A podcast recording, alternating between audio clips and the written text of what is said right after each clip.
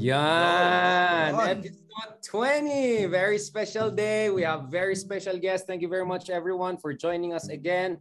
So medyo marami tayong episodes, marami tayong nakausap.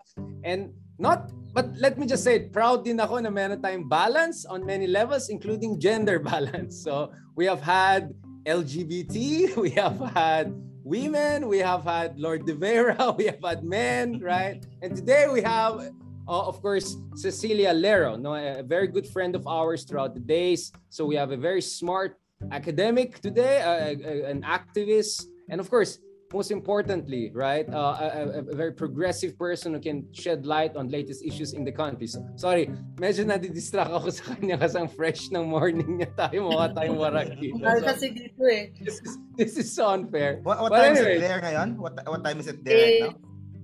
10.30 a.m. Oh my God. So, I thought Tapos kasi ano sinabi ni Richard? Uh, what did he say? Uh, parang nausap ng one hour? start? 9.30. Yes. Ay, yung pala Richard. Ano ba yan? But, but I thought 9.30 p.m. sa atin, it's like 9.30 there. Parang I was thinking like DC, New York pala. So Sao Sao Paulo ka, 'di ba? So Sao Paulo oh, is, Sao Paulo. It's another it's one more time zone. No, it's yeah, one more time zone. Kasi banking ng konting continent, 'di ba? Yeah, okay, all right. It's not it's not very parallel. Thank you very much for that. Uh, so I had to fix my topography. Uh, I was supposed to be in Brazil, but you know things happen. Hopefully we can get there. Thank you so much, uh, Cecilia, for joining us today. Uh, uh, Mark, right? Do you have any questions before I go into things? Kasi mamaya mabash na naman ako to Richard na naman eh. Ano Mark, do you have to ano? Do you have to sir, uh, kamusta na dyan? How, how are things there in Brazil? Uh, Sao Paulo, right? Sao Paulo. Sao Paulo is the the biggest city of Brazil. Uh, as of this month, November, uh, everything's open. So oh. things are coming back, parties are coming back. Uh, vaccination is expected to be finished in this state uh, by this month. So uh, it's still not super great. There's a lot of hunger, a lot of economic crisis, my right. healthcare crisis, of course, but uh, a lot better than where we were last year. Right. So, sounds familiar. Sounds sounds very home. Sounds very familiar. So on that note, actually, Cecilia, we want to start with your background because yan ang ginagawa namin sa mga guests namin. Of course, uh, you know, celebrity or or academic or whatever you are, we want people to know better about you beyond the usual stuff that are known about you. Know. So, uh, of course, you know, our introduction for you is that you're an academic postdoctoral fellow based in uh, University of Sao Paulo, right? Which is the leading university. Uh, this is the federal state university, parang UP, no? The Liman version, I suppose. State of, university, siya federal, state pero right? Uh, the leading. It's the leading university in Brazil, right? And of course, Brazil is one of the most exciting countries out there, and it's very similar to the Philippines, right? But before we go to Brazil, right? Before we make this even more exotic than it is, I want to know a little bit more about you because I think we met. No, sorry, Mark. Hindi ka, wag ka ma-OP, Mark. Eventually, you'll be friends with our guest. Don't worry. Um, kasi yung ating complain yan. Mama si Mark sabi na, na mga insider stories. No, but honestly, uh, we met each other, if I'm not mistaken, 2009 in a rally. I think PNoy rally or something like that. Now, you know, of course, this doesn't mean we're partisan or anything like that. But that was the time I saw you, and I think we were kind of in yellowish or something like that. So my image of you was like, oh, the yellow girl or something like that. Sorry, don't kill me. But this was really that I think that's the only time we really kind of met you and then we didn't have much of a conversation throughout the year. So thank you very much for for responding to our request uh, to have us here. So if I'm not mistaken, you work in the Philippine government during the PNoy time, right? Uh, but no, I did not work in the government but you were, you were based in the Philippines during the PNoy time. So can you tell us uh, more about your background before I embarrass myself more? So you're originally New Yorker, right?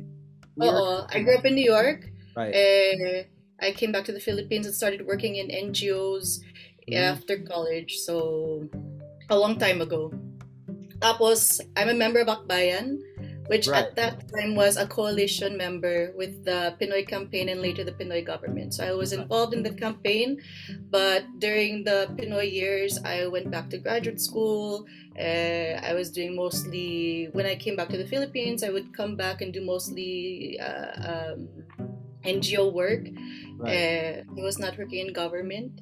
Uh, then later on, I worked in the Senate for a non LP uh, investigation. That's what I mean, right? Yeah, you work with certain policymakers. That's what I mean, not necessarily in the executive branch, right? Yeah. Yes, pero not not LP, not necessarily LP uh, policymakers.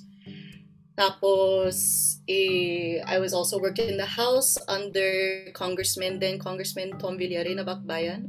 Right. And yun, I, I came to Brazil at the end of 2017 after Digong became president uh, for many reasons. Right. Uh, Primarily. But did you go back to the U.S. first? Uh, were you there during Trump era? Um, because no, just for visiting, just for working, but not. I never lived in the U.S. during the Trump era, but I was there a lot. Right. So you, you kind of escaped from Duterte, skipped Trump, then ended up in Brazil, which fell under Bolsonaro. That's quite an interesting yeah. Event, uh, I would say. Maybe you're the maybe you're the reason this is no. right. Which other Alam mo, when, when Bolsonaro was elected, I said I I pulled on all my training as a social scientist to remind myself that correlation is not causation. Please don't to... come back to the Philippines until elections because I know who's gonna win. no, don't say that. I'll see you after elections, hopefully. or, or we'll visit you after Bolsonaro, maybe hopefully new president next year. So now I, I perfectly can understand what's going on, why this wave up and apparently it coincides. No, very strong correlation, but definitely not causation. Um, but by the way, can you a little bit give us a background about this? Because in the previous episode, di ba Mark, pinag-usapan natin sila Ka Leody at saka si Doc Walden Bello and we try to differentiate them from uh, yung mga Makabayan bloc, etc. I, I know many Filipinos are not familiar with this. I was not familiar with this until I worked with Walden Bello for a while and I worked in the Congress. So disclosure also, of course, about my own background. So I, I heard about this reaffirmists, rejectionists, etc. So, you know, this, this, but of course I it in UP, so dapat I know a thing or two, right? But you coming from the US, uh, how did you end up with the Akbayan group? What was with the Akbayan group and uh, you know with their ideology and advocacies that, that attracted you uh, and hopefully continues to attract perhaps in one way or another and and and what were the observations you had because later on we'll discuss your research you had a lot of research about the deficiencies and limitations na fine-face ng mga liberal reformist center-left governments in places like Brazil, Philippines, US, among others, right? But before that, how did you get involved with Akbayan among others? Don't worry, I don't think you're going to be red tagged. No, I don't think some Parlade is watching us or something like that. But go ahead. Yeah. At saka, Professor Walden is a uh, uh, often co-author of mine. We work together a lot. I respect him right. a lot. Um, so when I uh, first came to the Philippines as an adult, in my adult years, I worked at an NGO called the Institute for Popular Democracy, right. which had uh, where the mission of the NGO was to take research and really make it applicable in the real world. Hindi yung research for research says, kundi right. yung research to actually change people's lives and, and, and inform policy based on science and not just chamba, which unfortunately is what happens a lot. Right. Um, uh, so at that time, I was exposed to a lot of people from from the Democratic left. So these are groups like Akbayan, like uh, Partido Lakas ng Masa, which uh, uh, I know Ka Leody and, Walden represent now, which at that time was Laban ng Masa. Which um, is not Makabayan Bloc, right? Because Mark was also not Makabayan Bloc. Right. The biggest difference the biggest difference, as it was explained to me, is that the Makabayan bloc mm-hmm. uh, believes that they are the vanguard, the left, the progressive group, and right. walang space for other progressive groups. Kami, uh, kami lang talaga. Siya na. Siya na. Which is a classic Leninist approach. Right. Marxist, Leninist, Maoist, Stalinist, right? That, that, that yes, yeah. That there can only be one. Whereas in the democratic left, what we call ourselves the democratic left, Right. It's still on progressivism. We still want uh, uh, to break up monopolies of, of right. power to to uh, democratize beyond the system we have of local elites and, and basically hacendados and old families and, mm-hmm. and big business people that run things. But we also believe in plurality. We don't believe that that there can only be one party that runs things. Because even if you put me as someone who makes all the decisions, I'm going to mess up. I need someone to debate me, to challenge me. Kaya siguro, ano, mas magulo kami kasi there's not just one party line. But right. we believe in uh, we don't necessarily believe in pure capitalism, but we also right. but we do believe in the marketplace of ideas, no?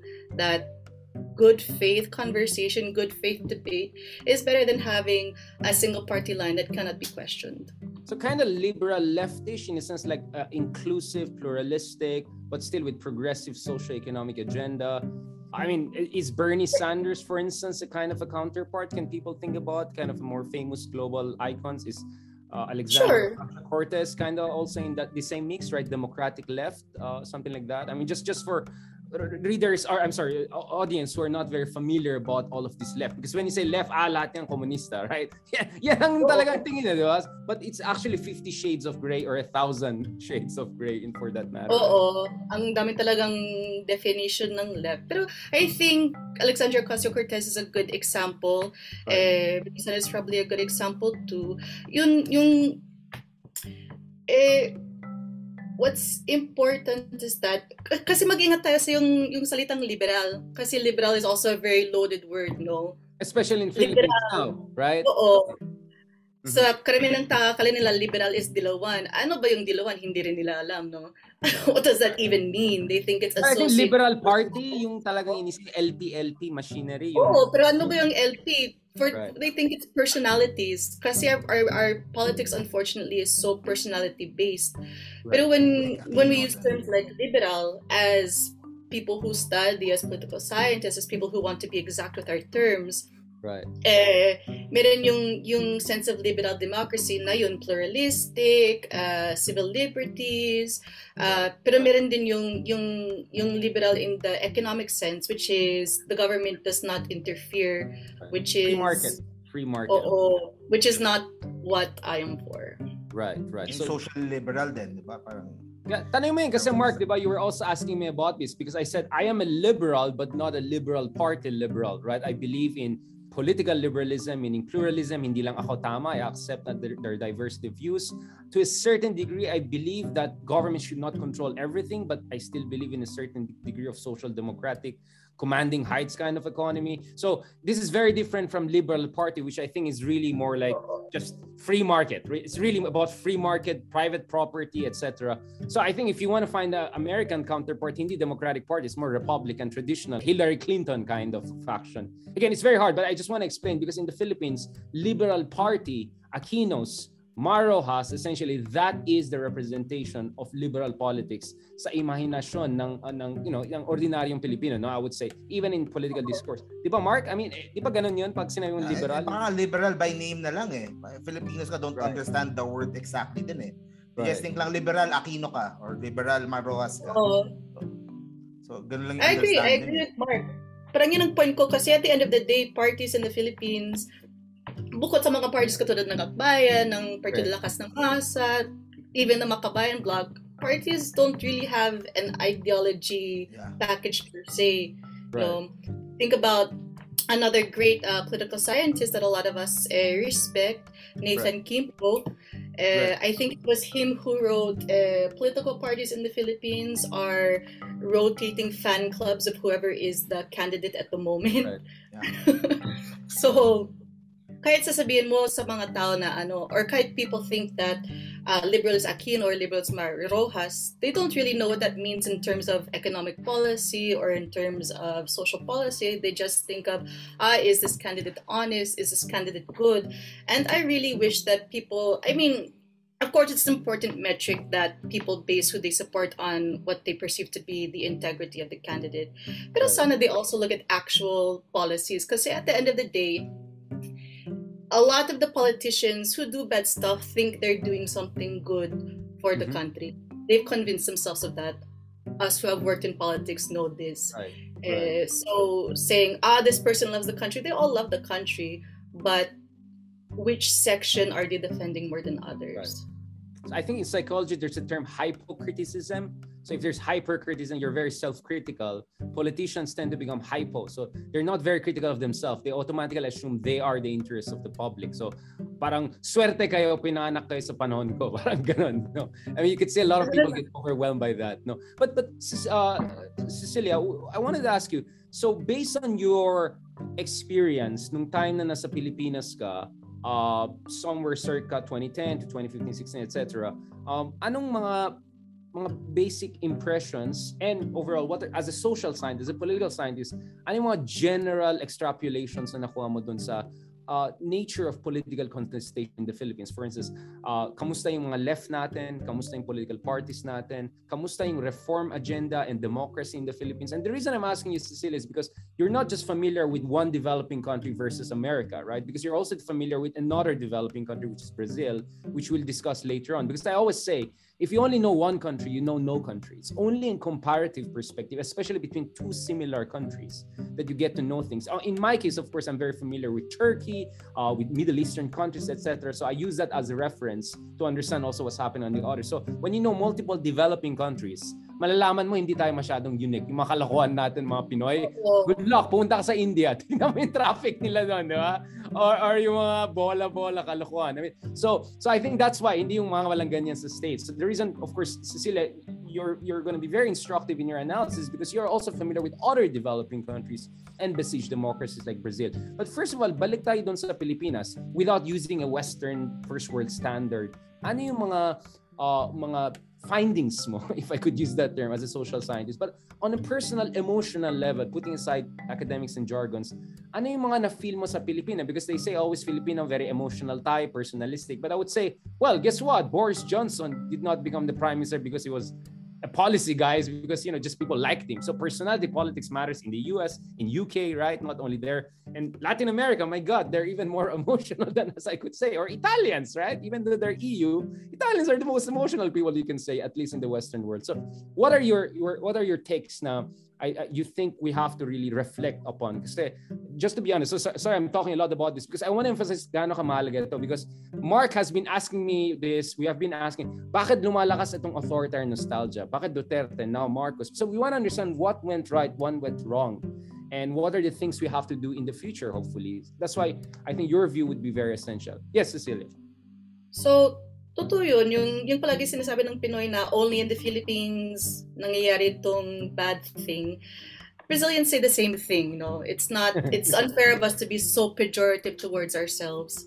Um, general impressions, at tamo nung time na yun, may, may big push of hope, no? Everybody remembers all this goodwill of the Pinoy government Mm-hmm. Ako as an individual, I was more parang calm. parang hindi pa nanalo yung revolution. Excited masyado, yeah. Chill lang. Chill lang. Oo, chill lang. Kasi I view that period as a transition period from the 10, almost 11 years of Gloria, yeah. when there was a lot of institutional yeah. decay, to a transition to something with stronger institutions na more inclusive economically and socially. Pero yung yung eh, observations namin from knowing lots of people in government, from knowing lots of people who interacted with government. Kasi at that, that was the time also when government, yung inner workings opened up to civil society. Mas may chance kami to see inside kahit hindi kami kasali. Mm-hmm. Na talagang it's a big, slow moving, very corrupt machine with a lot of a lot of syndicates in the branches, in not the branches, in the the executive agencies. Na kahit ruling may coalition in general, in, in ruling oo, coalition. Yeah. Na kahit may a lot of goodwill, pero in the bureaucracy itself. So even if you change out all the secretaries, secretary still has to deal with the textbook Director. syndicate, uh, ay marami na akong enemies, the textbook syndicate, the bus syndicate, you know. Huwag ka so, muna umuwi. Elections ka talaga eh. I'm sorry, this podcast is kind of like that. Medyo slippery. Sige, go, go. Farmali. So, Sige, farmali. ano pa? so, it was a time of a lot of hope, but also a lot of parang trying to understand how but in the first time we got to look at this big machine and then trying to grapple with how to how to uh, deal with it as people in civil society and as a, a, junior coalition partner that basically had one foot in the government and one foot out. Right. Tapos kasama din yung ano yung yung how do we deal with this? Kasi we came from, especially how how I quote unquote grew up in activism in the Philippines. I got my chops during GMA's time. So talagang opposition kami. Eh, talagang every two weeks there's a big scandal, no? Which by today's standards seems like uh, mabagal yung ano. Boring, boring yung boring yung GMA din. Medyo. oh my God. Yeah, you were saying, thanks for reminding kasi tayo medyo mas matanda tayong millennial. Sorry for saying that because I think there are a lot of people forget that there was an Arroyo era. Wala pa masyadong social media. Pinoy na lang and Duterte, right? Uh, that's a really good point, Mark, kasi I was thinking about that as I was brushing my teeth this morning. Parang a lot of people forget about the GMA times. Parang sinasabi nila na, ah, after Marcos Aquino ruined everything, hello, there's lots of years between Marcos and the second Aquino. and lots of really bad years. So, uh, uh, yun. So, it was really, it was a big challenge also to go from opposition to actually having a chance to, to, um, uh, kind of administration right? part of it yeah uh, but not with a lot of power but still trying to maximize your space inside to make reforms um, but it was a time of uh, nga, a lot of hope a lot of frustration but parang kaya pala natin we're on the right track right. Uh, at the same time you see the frustration but naiintindihan ko naman yung frustration ng mga tao na you know eh, it seemed like such a glowy, wonderful time, pero mahirap pa rin yung tao. Poverty rate did not drop so much. Uh, and I think that's really a setback, uh, already taking a leap into the, the comparative side of a lot of uh, these countries that went through or started their democratic transitions in the 80s. Is that because there's a big worldwide pressure since the 80s and 90s, pressure coming from the West, coming from developed countries. Third wave democracy, right? Third wave. Oh, third wave democracies uh, there's a lot of pressure in, in the late 80s and 90s, the Washington Consensus, the new Reaganomics, and everything, for us as developing countries to have liberal economic policies, to have economic policies where the government does not insert itself so much and you just let the big businesses go. Oligarchs. Eh, oh. Yeah. So and and the nature of that is that there will be lots of inequality. There will be lots of uh, the dismantling of labor rights contractualization. Um, and eh, eh, yun nangyari na at eh, eh, the the PNoy government right. tried to implement some social policies to deal with extreme poverty we always argued it should have been more, but it was better than it was. In conditional cash transfer, that's what you're referring to? For Which oh, from... pero, I mean, Walden had a really good Walden had a really good uh, article at that time. Na CCT should be part of a holistic anti-poverty solution, right. not just a single program. And yeah, that came from Brazil, but Bolsa Familia. called here Bolsa Familia was also part of hugely expanding the federal university program, right? Uh, expanding, uh, uh, putting uh, uh, racial quotas for the for for the universities because for who doesn't know, Brazil is a country that's actually fifty percent uh, Afro descendant. Right. It's the last country in the Western Hemisphere to abolish slavery, and those inequalities still exist. Um, at the same time, yun din yung ano, yung yung criticism from a lot of academics here na there were a lot of social policies, a lot of social inclusion policies, pero yung dismantling of the exploitative nature of the capitalist state. Yun nangyari.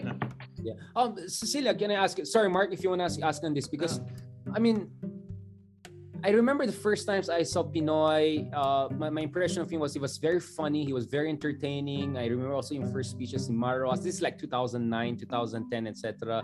He was a bit stiff, uh, etc. But I don't know. I mean, maybe I was just naive back then, but for me, like, mukhang these guys had the good intentions. I mean, you didn't get this sense na super trapo tong mga to na they're just another politicians to choose out and milk out the country. I don't know. I mean, this was my impression back then. Of course, I'm a very different person now. But ikaw, coming from abroad, coming from New York, it's not like New York is a bastion of good governance itself, right? I mean, it's a messy, messy place. Uh, may pagka Manila din eh. Um, kind of first world Manila version. Uh, but what was your impression of, of PNoy, of Maros, of these people in positions of power when when this tr- transitional situation was happening uh, when you were in the Philippines back in the days? mean, yeah, I saw them. I had a similar impression that there are people who basically wanted to do good. They're not super power hungry. They're not looking to to be in office just to protect their personal businesses, which a lot of politicians are there for that. Eh, but they don't come from a progressive tradition. They don't have an ideology na, ah, this is the holistic, my, my vision for transforming the state into a state that, mm-hmm. that right right. that has strong institutions that works for the people you know. They're, my impression at that time and I could be wrong dami pa rin akong friends na very close to them so sorry uh, sorry in advance. That's why we have my... this podcast. Yeah go ahead. I'm sorry but say it yeah. Uh, my impression is that eh, eh, yung nga it was about reformism about reducing corruption about making things more efficient pero uh, a vision for transformation kulang pa ikaw, Mark, di ba may sinabi ka about that na parang, you know, parang back in the days, medyo magana ang feeling mo about this Aquinos and all of that. Pero parang may kapos, di ba? Parang, parang something like that. You were saying something like that in our discussions, di ba, Mark? Uh, yung ah. impressions mo of the, you know, of the Aquinos, etc. I mean, ikaw, Mark, an, sa tingin mo, ano yung kulang sa mga, sa, uh, I'm sorry, sa, sa Aquinos, right? I mean, hindi siya corrupt as a person. I mean, we know that, right? Hindi sila mamamatay tao, right? So they clear some some of the they tick some of the boxes, right? but, but, but I, I think I think ang ang uh, he was too slow on yung mga infra mm-hmm. yung dun sa uh, PPP sa right public private partnership infrastructure. Yeah, ang daming mga infrastructure right. projects ang ang na-delay and and uh, uh, and siguro that's what Duterte capitalized on dun sa kanyang right. six years yung mga hindi natapos. So So I think doon doon sa part na 'yon. Tapos uh, Pinoy said din na ano eh na they were not too good in communicating yung mga achievements niya. Parang mm. Wala siyang troll farm as much, is that what you're saying? Wala siyang vloggers. Let's just spell it out. Because... This was pre-2016 eh. So, right. 2016 naman talaga right. sumabog lahat ng ano. So, hindi they didn't expect siguro a world that will be dominated by uh, troll farms and pages and Bakit sa tingin mo Mark, naive sila? You you think they were naive? They were like why, why do you think they didn't anticipate it? I mean, this is politics. Ruthless yan. I mean, you are a vlogger yeah, yourself. no one did in 2016. Hmm. I think, I think only the But the Marcoses have seen that, right?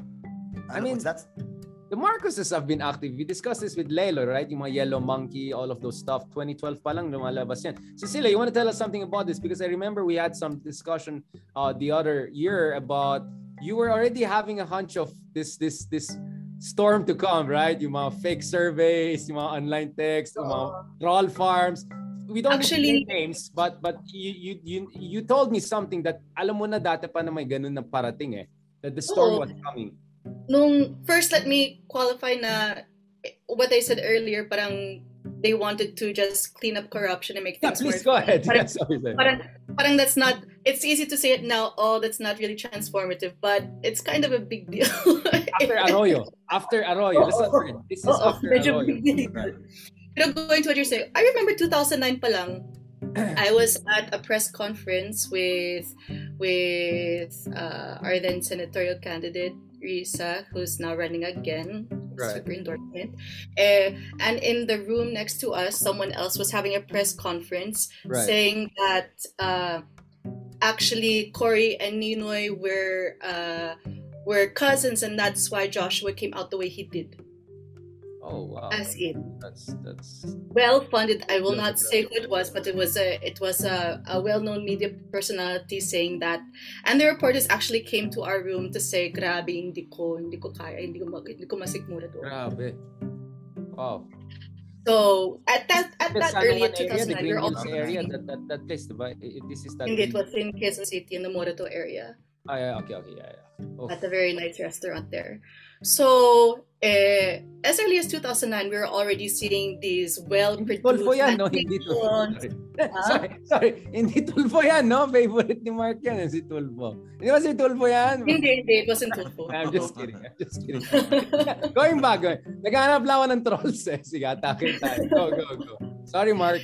And so that early 2009, we were already seeing yeah, uh, these well-produced animations popping up on YouTube, the truth about the EDSA revolution, ek ek. Oo, the ano, the golden age of the Philippines na uh, coincidental or not coincidentally, probably by design, is another thing that defenders of the dictatorship here in Brazil are using to refer to the era of dictatorship as well. Yeah, interesting. So, so hmm, because speaking of the third wave, Philippines and Brazil kind of transitioned back to democracy, more or less back to back. 1988 ba ang Brazil or 1987? Something like that, right? Ang transition niyo back to democracy. 1986 ang Philippines, then South Oo. Korea, then Argentina, Argentina, then Brazil, right? So more or less mid late Oo. 1980s, no? And I think Brazil had even more brutal, no? Yung martial law, talagang generals in charge. Hindi like walang Marcos, talagang generals talaga. No? Can you tell us about the similarities with Brazil? Because I think that might inform also our understanding of situations in comparison. Well, generals talaga, pero pero there was more just looking at, at the recorded numbers, there were more killings and more uh, disappearances uh, in the Philippine martial law than in the Brazilian martial law. Really? Oh, yeah. I thought it's the op. Oh, wow. Okay. I mean, the if Argentina, di ba? The desaparecidos, right? That's that's well known, right? Oh, ang daming, daming disappeared sa Argentina. Meron din naman sa Brazil. At maraming torture sa Brazil. Maraming torture. Pero yung actual recorded killings, my understanding it is less in Brazil. Worse in the Philippines, even though it was not a military dictatorship, it was okay. Well, that's that's. And even though that. I, didn't know, I always thought Brazil was even worse than the Philippines. The other thing I remember is that in Brazil, they actually had some few years at least of very good industrialization and economic growth even during their martial law and general years uh, uh, the time of general right? I mean for a while the economy was not doing too bad right?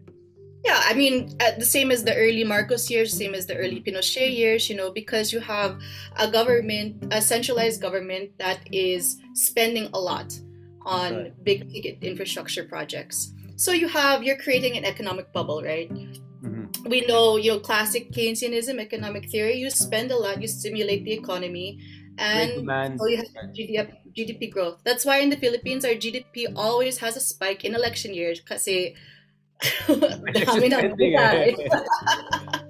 Alam mo na yan, Mark.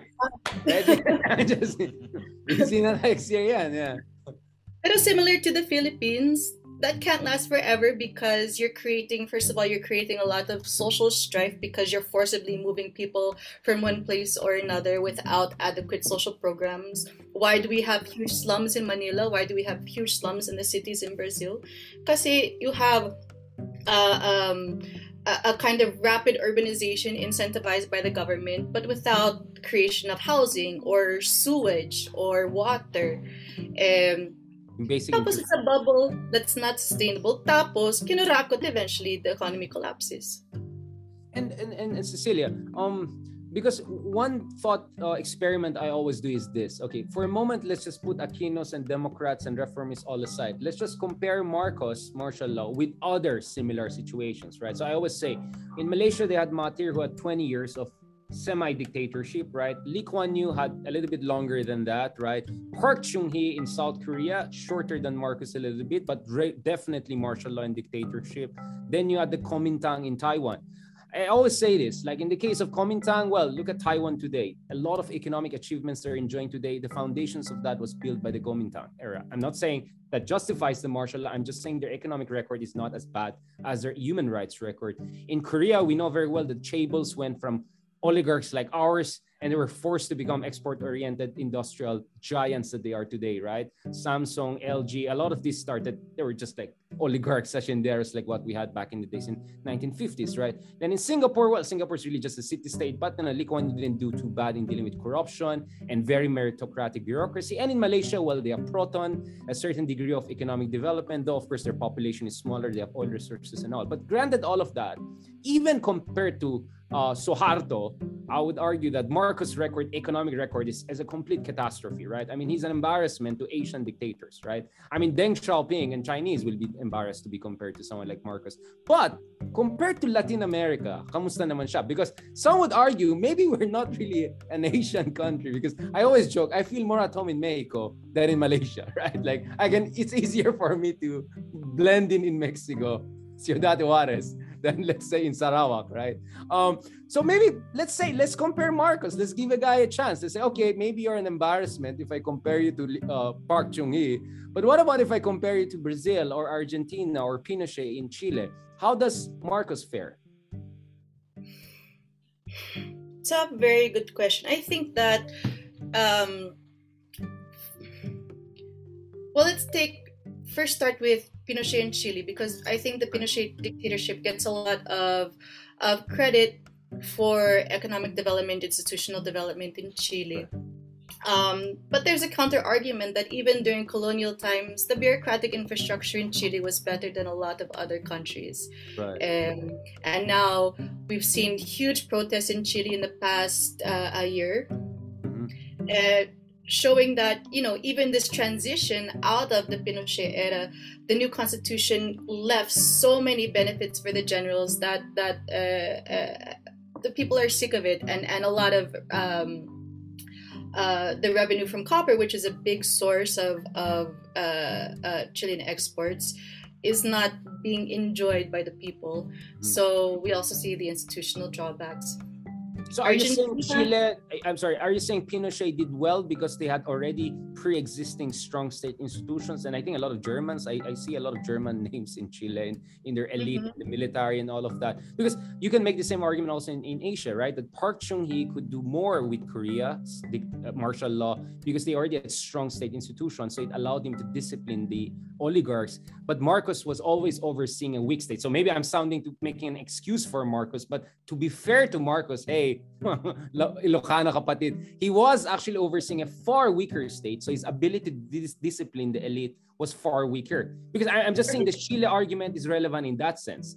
Kumaga, it's like you're dictator in charge of a Ferrari versus a dictator in charge of a jeepney or something like that, right? So obviously the dictator with Ferrari can run faster, right? Uh, you know, just sure. simplify it, right? Yeah. Sure, you're a dictator that has, because it's ability, but it's also will, right. diba?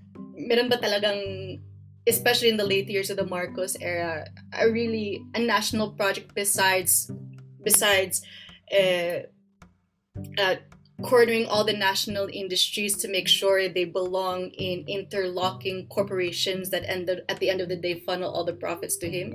Right. Or his cronies, Juanco, uh, Benedicto, uh, all of these friends. Ah, pero, yun nga, it all goes back there.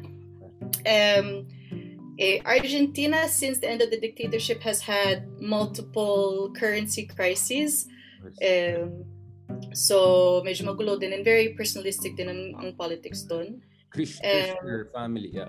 Essentially. Kirchner, the, the, uh, the wife. Every, oh, it's, it's, I don't really want to get into the details because yeah, like, no, because I just want uh, we're not pretending to be experts in like comparative policy of these countries. I mean, I'm just saying this as a kind of a layman uh, level of understanding of other countries comparatively. I just kasi ang gusto ko lang ma- maintindihan ng tao dito is that sige kung ayaw niyo compare si Marcos sa Aquinos or whatever, at least i-compare natin sa mga similar people in similar era. And for me, the record is not very flattering to Marcos. He didn't do very well even compared to other dictators even in Latin America, you were saying that even the Brazilian generals were not as brutal and perhaps economic. They're not as brutal, and they and they had, they had uh, a plan for for building up national industry, for building up Brazil as the manufacturing base of South America.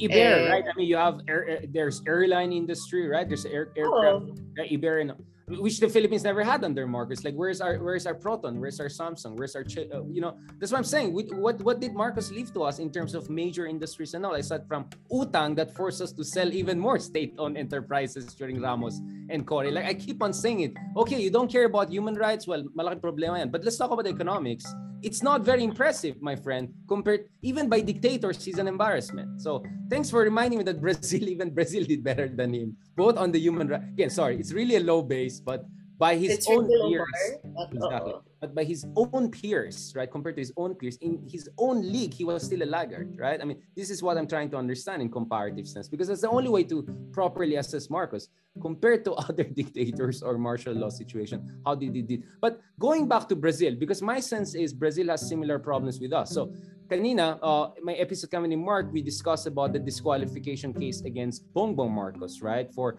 uh, he was not a baby, governor siya, right? Something 1982 to 1985, my tax evasion case, etc. But for some magical, fantastical reasons, he never went to jail or anything. He was just asked to pay a fine, right? Although in any other places, you know, there would be more severe um, consequences. In Brazil, uh, similar, I would say, to Argentina and even to Chile, it seems ang nangyari also is nung nagkaroon ng democratic transition, it was a I think what political scientists call pacted transition, right? So there was a right. deal na we'll give up power pero wag nyo kami kulong or wag nyo kami ilagay sa preso or something like wag mo kami patayin or execute. So in in, in sense may impunity rin, di ba? May impunity rin sa Brazil. That's that's a big similarity with the Philippines, the culture of impunity.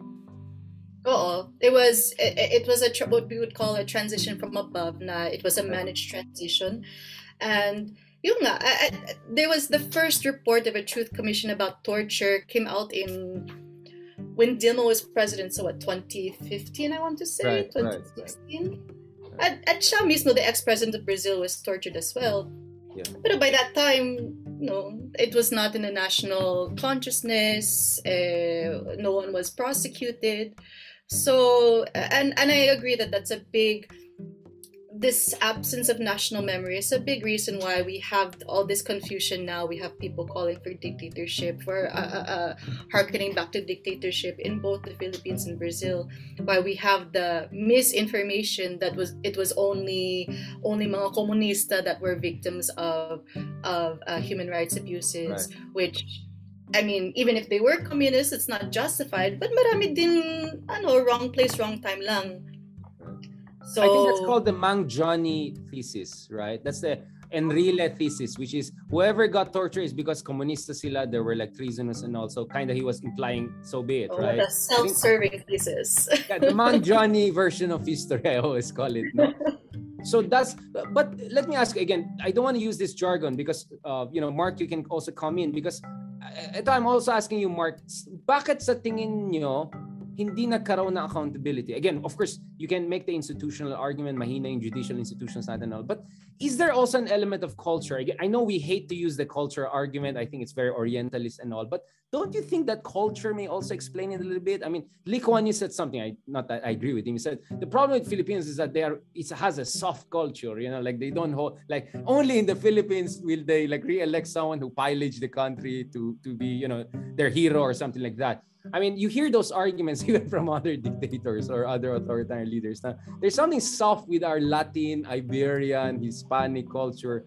Na, Catholic confession. Yeah, like let be and let, let let be and let move on and whatever. You do you think there's also an aspect of that? For a moment, just put aside our the political science disparagement of these kinds of arguments because I'm part of me feels maybe it makes sense to a certain degree, but we're not very gung ho and on accountability. We just want to have peace and transition and just basta wag na tayo mag-away. We're non-confrontational. We want to just just move forward. Wag na tayo mag-away, wag tayo magulo.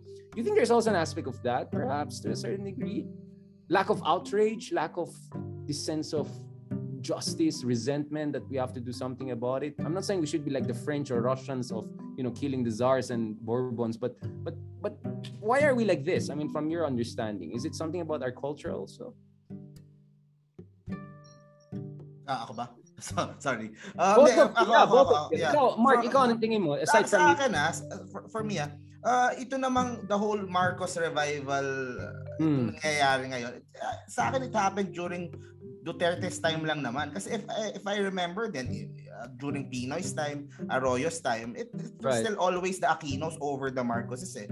The Marcoses were shunned, mm. 'di ba? The, the, the dictatorship, uh, pangit, eh. always had a pa, parang uh, bad rap sa schools, sa TV. I think yung yung weaponization ng social media allowed allowed the Marcoses to get back eh, and to to get uh, uh, para malagpasan yung yung dating vanguards, yung dating like the mainstream media mm. and yung mga institutions, the church. So social media allowed them to ano eh to uh, uh, find a way na mabaliktad yung narrative and mabaliktad yung story. Pero in, in the last 30 years after people power naman, uh, the Marcoses were always ano naman, were always uh, shunned naman, 'di ba? People were uh, uh, parang nakatago na right. if you're a loyalist, you're always uh, uh, supposed to be parang uh, quiet lang or in the last five years, they all came out na. They, they all started yeah. ano na. So you, you think Duterte was kind of the, the the the bridge that opened essentially the the path for all these pro Marcos martial law golden age ek, ek to just come out. Yeah. So if, kasi, if Duterte kasi, didn't win, you don't think it would have been the floodgate that we see today? Yeah, kasi lalo pa they shared a common enemy. 'di ba? Right. Which is yung yung Liberal Party and all that. So la, lahat ng right. like uh, diba, parang sinasabi nga everything was the fault of the Aquinos pero uh, GMA was in power for 10 years and all that. So uh, talagang na-paint ng ganun eh and that allowed the Marcoses pa to get this revival they're they're experiencing now. Pero I, if, I, I still remember before 2016 naman na kaya nga nanalo si Pinoy eh kasi right. Filipinos uh, were really proud sa people power and lahat ng nangyari doon at that time. So yun, uh, for me, ganun, ganun naman. Talagang itong social media lang talaga really change. So it's it's the, essentially the Maria Ressa kind of argument, right? It's like the floodgate got open thanks to the weaponization of social media. Ikaw, Cecilia, what, what is your take on this? Because again, I'll, I'll, I'll, I'll let me sound very amateur because I look at major political upheavals in the northern hemisphere.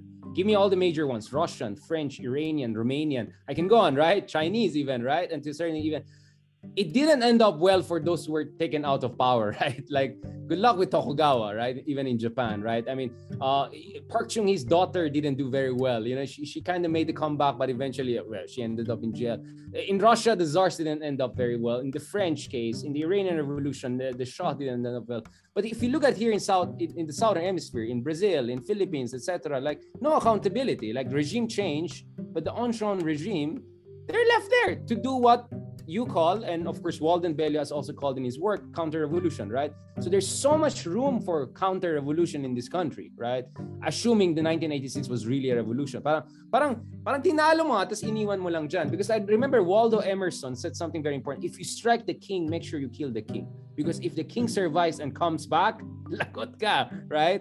In this case, it's like people just struck, struck the king and then left the king even brought him to the hospital to make sure he's okay and then took care of his children etc and then now you're surprised they're coming back. I mean like this is uh, for me lang, i mean i'm just looking at the northern hemisphere romania iran russia etc ancien regime they were brutal to them right? And uh, um not in, the, in in it's like in latin america philippines that's not the case. I mean i'm not saying we should be like that. I'm just saying is there what is the explanation here? How, how do you make sense out of that? Aside i think when you when you said can we even call it the revolution? Yun talaga yung key. Yeah. Because all the ones you mentioned from the, the global north, not the global north, but from the northern hemisphere, right. are we're in a different epoca when it was really a right. social revolution. Talagang upheaval ng lahat. Yung sa atin, so may revolve, may revolution kasi it means you revolve it, right? Like the, the, the tire changes, right? So you're saying that didn't happen in 1986. It was not really a revolution. It was just a civilian Bacchus, as some historians put it it was a regime change, regime type change, but it was the beginning of a transition period. All the third wave democracies no have all struggled because right when right. you go from from an authoritarian system to uh, and you introduce elections tapos you have paonti-onti mga reforms about how things actually work on the ground uh, there's always who was in power is still in power in the not in the presidential palace but in the provinces marami pa rin sila nandun you had to make pacts with people from who left the military so in really nandun pa rin eh, Ramos became the president later on, right? One of the president, sila Lusutan, sila Ongpin, nandun pa rin. 'Di ba? Saan ng mga wow. oligarchs, saan galing mga oligarchs, ganun pa. Oo. So uh, uh, I think it's really a sign there was um I'm not sure if it was Fukuyama who we've discussed mm. at length, um, but there comes a time in world history where you know democracy is the name of the game so to speak where if you have these a lot of countries who especially in the global south who are not big powerful countries when they transition they're expected to sort of play by rules of formal democracy to in order to be able to benefit from things like aid. WTO, aid, um, uh, uh, uh, uh, beneficial trade status. Uh, at the same time, the Western countries who are imposing these these uh, uh, baselines are mm-hmm. interested in democracy in name. Right. Tapos it, they, it, there's a delay for them to catch up to what is democracy in quality. So uh, about your question, is it is it a cultural thing? I'm not sure on the one hand, you have this argument that it's like the Catholic, I forgive you now and your sins are absolved. Right.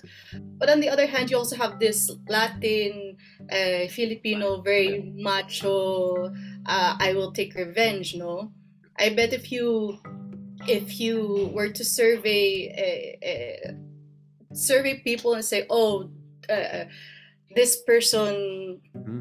Uh, my partner cheated on me, do I have the right to kill the other person? Mm-hmm. 80% will say, oh naman, nalaka ka naman, di ba? Medyo Juan Luna tayo dun. No, but I mean, the reason I said, look at Spain, General Franco, right? He Not long ago, he had this glamorous cemetery, etc., right? He was, I mean, look at the Francoistas in, in Spain, right? I mean, very much like Marcois, Mar- Marcoismo, right? I mean, very similar. I, I could see that in Spain, for instance. They also have this kind of a let go and let be kind of culture and not only now they're trying to have a reckoning with it under more progressive kind of government or, or something. Yeah, like a few years ago they they took down the Franco statue because they right. said this is not a good representation of our history. Right. Uh, going back again to this issue, so you're saying what happened is hindi talaga tayo nagkaroon ng tunay na revolution kung saan talaga magkaroon ng structural transformation of our society, right? Um, and going back to this because you know one of the arguments we discuss in like in grad school with political scientists and all is you know, from 1986 and 1987, for a period, Cory Aquino had absolute powers you know, because there was a suspension of the regime, right? Wala na Marcos eh. At hindi pa na promulgate yung 1987 Constitution. So some people would argue in that period, Cory Aquino had so much room for radical reforms. Land reform, including in Hacienda Luisita, which is a topic that keeps on popping up, no? And we discussed with Lele earlier, with Lord De Vera, among others. We can discuss it again later. So parang may one year si Cory to really do something massive, significant. And yet mukhang what she chose was kind of a soft landing, which is like, let's just have a pluralistic, happy, like some would say if she was a little bit more aggressive all the way, right, and really hammered and bludgeoned some of these oligarchs and put some of them in jail, etc., maybe she would have laid down the foundation long term for a more mature democracy like Korea, like Taiwan, some of our more successful third wave. Because not all third wave are doing bad. Taiwan is doing very well. I was based there. They're doing fun. They're putting US to shame. They're putting Europe to shame. Korea is a very, very mature democracy in many ways. I would say way ahead of many Western countries. So we have neighbors who also transitioned 97, 1987, 19, they did much better than us. Of course, there's an economic factors, but I want to say that some radical reforms happened after the transition. In the Philippines, it's like, balik lang yung mga pre-Marcos oligarchs, and then the Marcoses were also allowed to come back. So parang mga saling pusa, any, anything goes and was not done in those crucial years. But of course, someone could say, but Richard, maybe you're you're you're overestimating. Cory was not a politician; she was not trained for this, or or that these were a complex time. You didn't want to get into war. There was the communists who could take over. There was a Cold War. I know. I mean, but that's where great leadership comes, right? Making those decisive transformation reforms in those critical junctures in our history. And I would say 1986 and 1987 was really a radical moment that could have been changed for really pushing for revolution because revolution has phases, right? There's first you kick out the king or the old guy, but there's a second phase, right? Uh, it could be reign of terror, it could be massive transformation reform. Parang hindi nangyari sa Pilipinas eh. Parang more like anarchy lang nangyari. Coup d'etats and all until Ramos put it together. I'm just giving my own kind of version of what I feel ay kulang dun sa transition period after Marcos. Kaya nagsiserka tayo. Kaya, kaya we're kind of back to the future tayo again with the situation we're facing. Ikaw, Cecilia, what is your take on that? So, I'll say two things about that. First, eh, my understanding is that Cory never had the majority of the armed forces on her side. Ah, civil military. Diba, po siya. That's a good analysis. So, good analysis. Parang how can you do clean house pag yung majority of the people with guns are not loyal to you? Right. Second, you know, it's a really interesting conversation. I've also had this conversation with lots of Brazilians in the wake mm-hmm. of what happened with uh, the Workers' Party here and the progressive governments. And uh, uh, you know, there's always this this could have would have. We would like the yeah. government could have should have, have done more. Yeah. Oo. kahit like from someone from my position thinking about the PNoy years, we thought that he had a lot of political capital that he could have transformed stuff. He didn't think he had that much political capital. Right. Ganon din sa Workers' Party dito, uh, uh, people uh, express that they wish that the Workers' Party transformed more. But people who are really close to President Lula said he didn't think that it was possible given the configuration of ruling coalition local elites. Feeling niya hindi niya kinaya politically. So, so... Uh, We're just tiptoeing.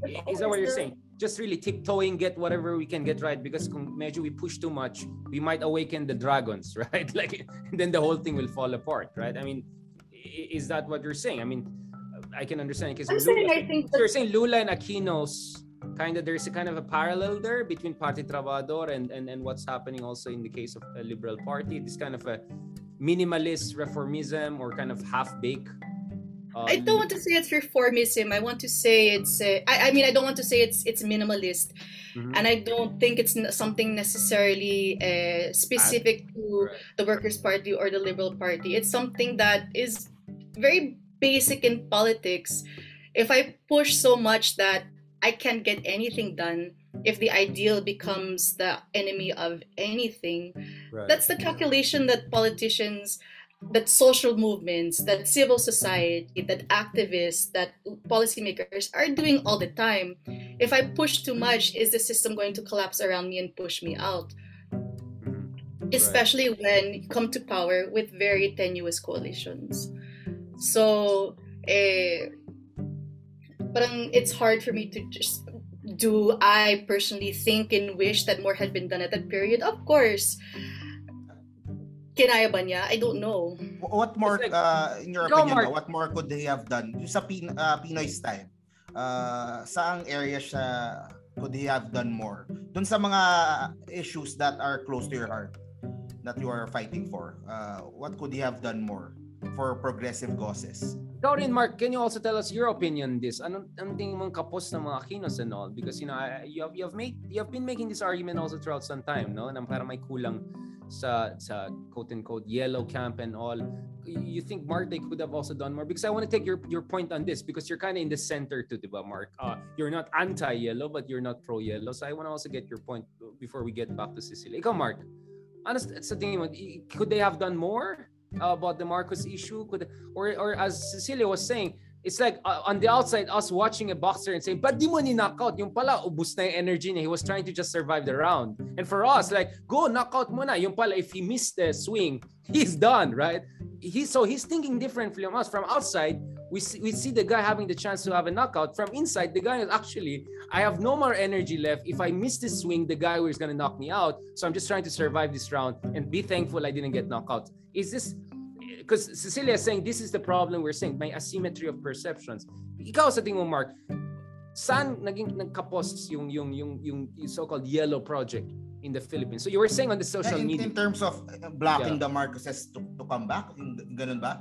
in general, right? Uh, bakit sa tingin mo nawala ng gana ang tao sa mga liberal party aside from Duterte propaganda and all of that?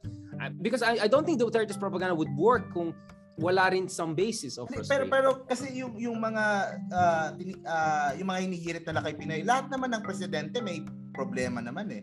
Yes. And, uh, there there wala namang presidente na walang scandals and all that. They just uh, amplified more yung ano na parang lahat kasalanan nila Pinoy and right. and uh, kanyang mom, 'di ba? Pero uh, pero yun nga siguro they, they could have done more in terms of getting back yung yung uh, yung wealth ill-gotten wealth. Ill-gotten wealth and yung what more pa ba? So uh, You mean pressure the Supreme Court? Kasi yung problema, there were times the courts were siding with the Marcoses, right? There were, I mean, the Marcoses got scot-free because the judicial institutions sometimes. Pero ang ganda nung point ni Cecilia na ano eh, na after the Marcoses left, uh, right. naiwan pa rin naman mara- marami, marami sa mga allies nila, marami sa, right. they were all just waiting for the right time to come back. At ngayon nga, that's what's happening now everyone, lahat ng political families from the north are uh, they are paving the way. They are ano na, they are full force na uh, for the comeback nitong si si Bongbong, di ba? So Ayun eh. So, hindi, Ikaw, yun eh. That's what I, that's what I'm asking Richard din eh. Kasi uh, when, when uh, Lenny ngayon, they are saying na uh, we should stop the Marcoses, we should ano, parang uh, if Lenny wins, what could she do? Diba? Yeah. What, what can she do to to uh, prevent this from happening or is there anything yeah. they can do? What are the lessons that Lenny can learn? Because that's my yeah. point. If Lenny wants this to work, she has to make sure hindi maulit yung mga kakulangan. Or, the word the word the word they use is mapanagot eh. Yes, mapapanagot yung right. that's that's what I have an issue with kasi six years ang Liberal Party sa Malacanang wala namang nanagot Uh, diba? So what diff what what uh, what can she do differently this time? So what do you, you don't think yung ginawa nila kay Jinggoy and you know uh, Supreme Court Justice Corona you, you don't No, I'm, I'm talking about the Marcoses. Syempre yung sa corruption issue. Ako right. yung sa panahon ni Pinoy I like yung sa BIR, yung si Kim Henares that right, he, became, right. he became really strict with the taxes. So yun, na, na, I, I really felt that tax collection. Yeah, yeah naramdaman ko. So okay din yun kasi pero yung yung in terms of the Marcoses kasi yun yung nagiging issue pa rin hanggang ngayon eh lalo na that Bongbong is leading in some of the surveys. Right. So, right. What, what, so ikaw, like you made a very good point. Uh, essentially, this this situation, uh, the boxer situation, I was saying, right? But nonetheless, um, do you think there was still some major things that were doable and feasible that they didn't do, and it was lack of political will? Whatever that means. Because yung isa pang issue ko is like what is this political will all of us debate about? Because isn't that the whole Mao Zedong Duterte thing? Basta you know kaya natin yan. Like but I mean you, there's so much that political will alone can do right? It has to work through institutions. It has to have strategy coherence vision etc but going back to that w- what were the instances you think na kulang ang political will? Not only kulang yung alignment of forces if I, I am to use that term right? Uh, in terms of enabling or empowering reformist governments to push for some transformational uh, changes. I agree with Mark na yung legacy of the Marcoses, that was something that that if I'm not mistaken, PNoy himself didn't want to take on because he didn't want it to look like a fight between two families. But we're living with the result of that now na na the Marcoses were free to uh, create a lot of fairy tales about themselves and walang institutional nasagot. Um, um, something that I was really hoping that there would be would, would be an inst, uh, uh, industrial policy na hindi nangyari. So again, the difference between a democratic socialist and a liberal, an economic liberal, no, is that um, it, it seemed like it, the idea was just to have a create a positive business environment for private businesses to flourish. But i would have liked to see more uh, uh, uh, intentional investment in key sectors uh, um, and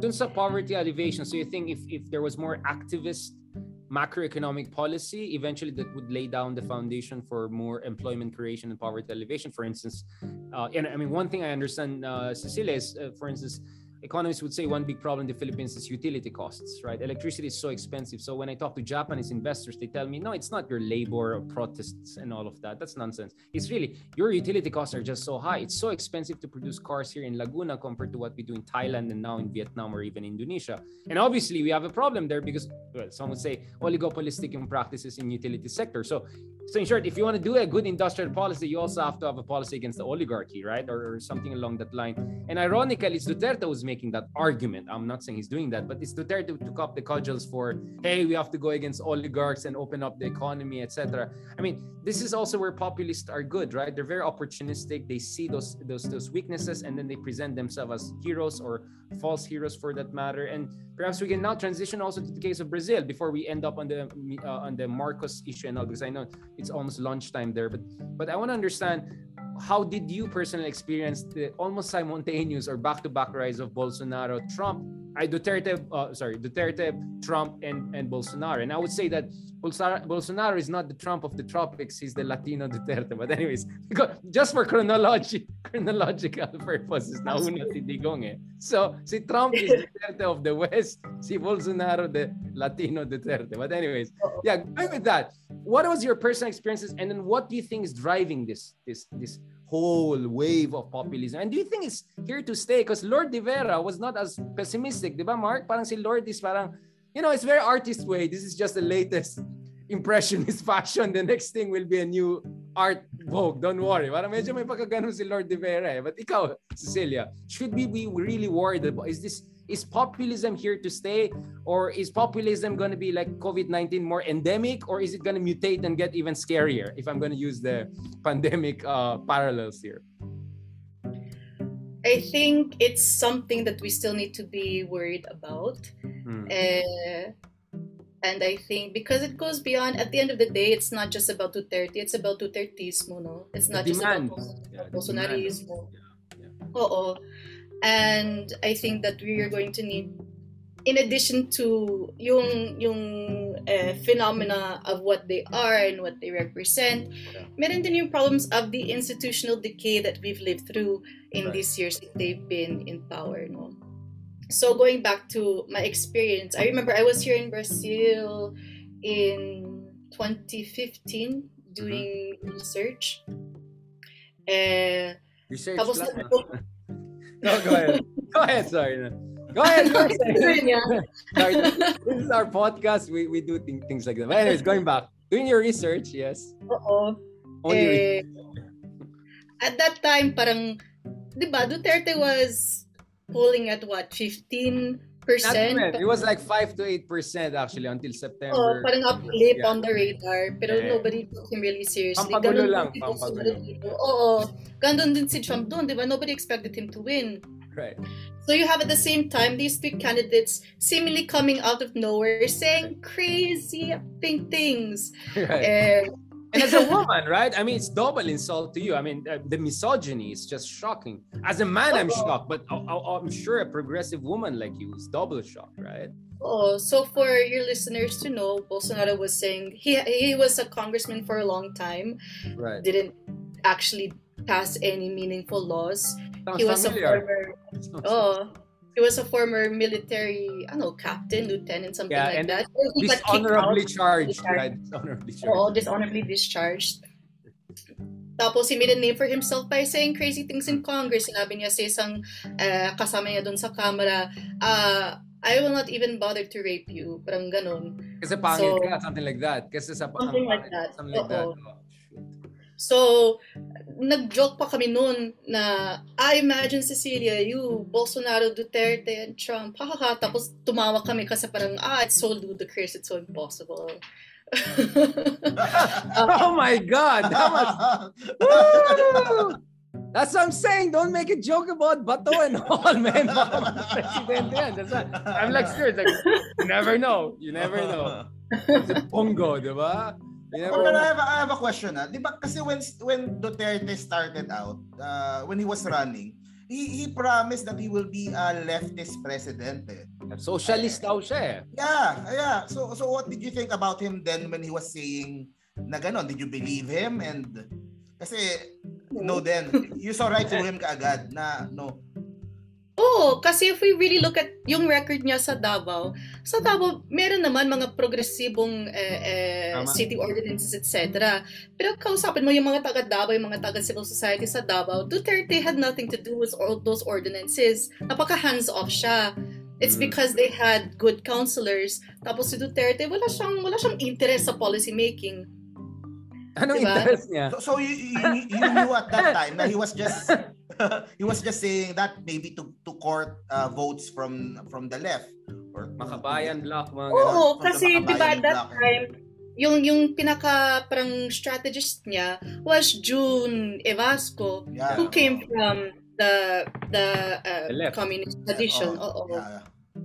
At saka we know as well that Duterte has a history of working with the the Makabayan Bloc, the NPA party in the region.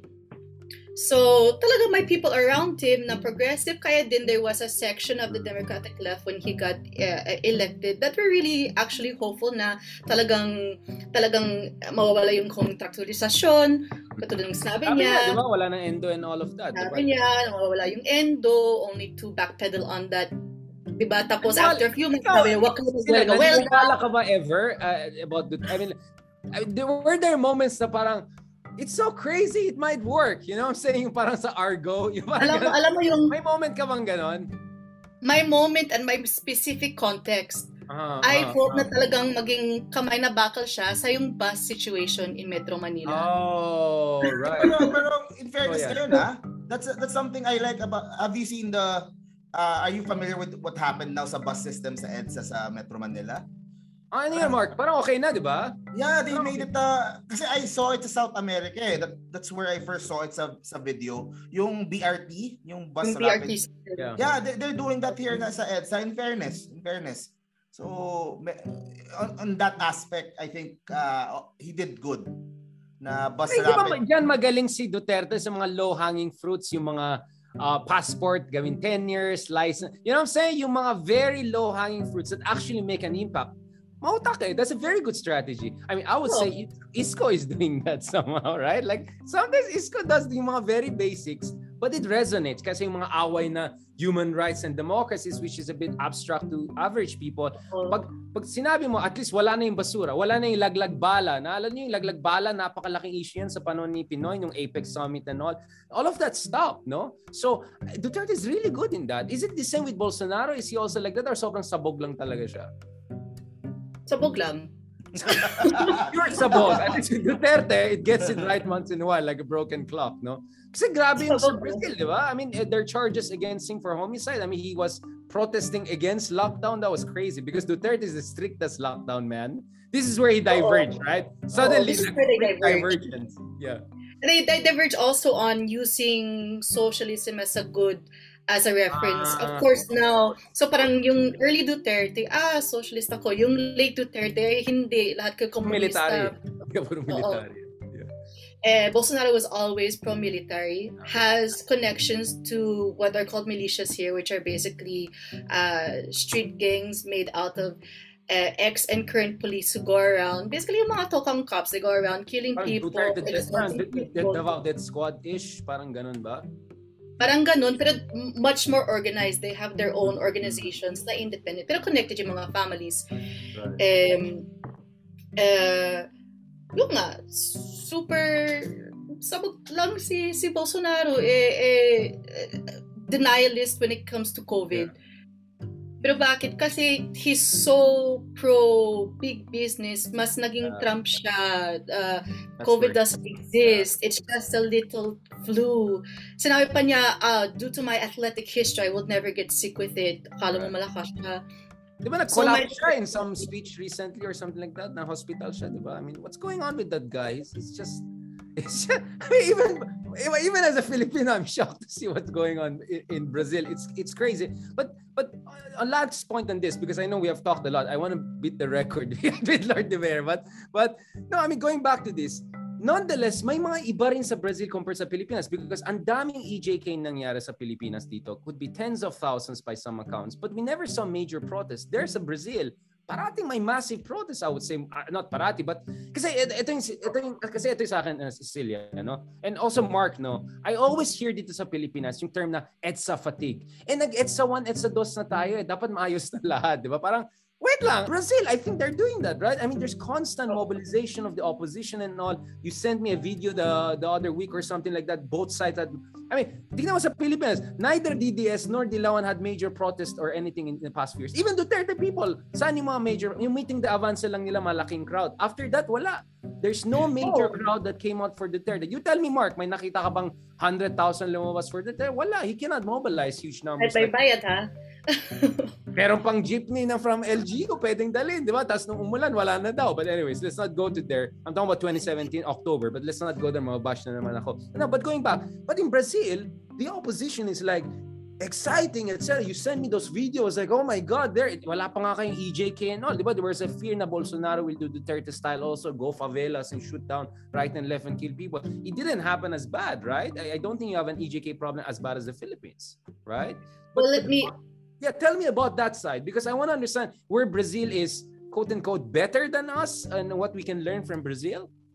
Sige, let me first address the issue of EJK tapos bakit nakaroon ng malaking mob dito na, at wala pa sa Pilipinas. Wala pa, oh, hopeful pa ako.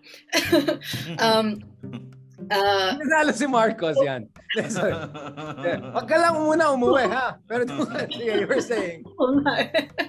Ikaw yung dahilan eh. So, So, eh, dun sa EJK, historically, my my mas deadly talaga yung police sa Brazil kaysa police sa Pilipinas. Exactly. Yun nga. Uh, police is heavily militarized, heavily militarized, and kill poor people, oo, long arms, and kill poor people sa mga favelas, sa mga slum areas, especially yung mga poor black men, wantonly, walang total impunity.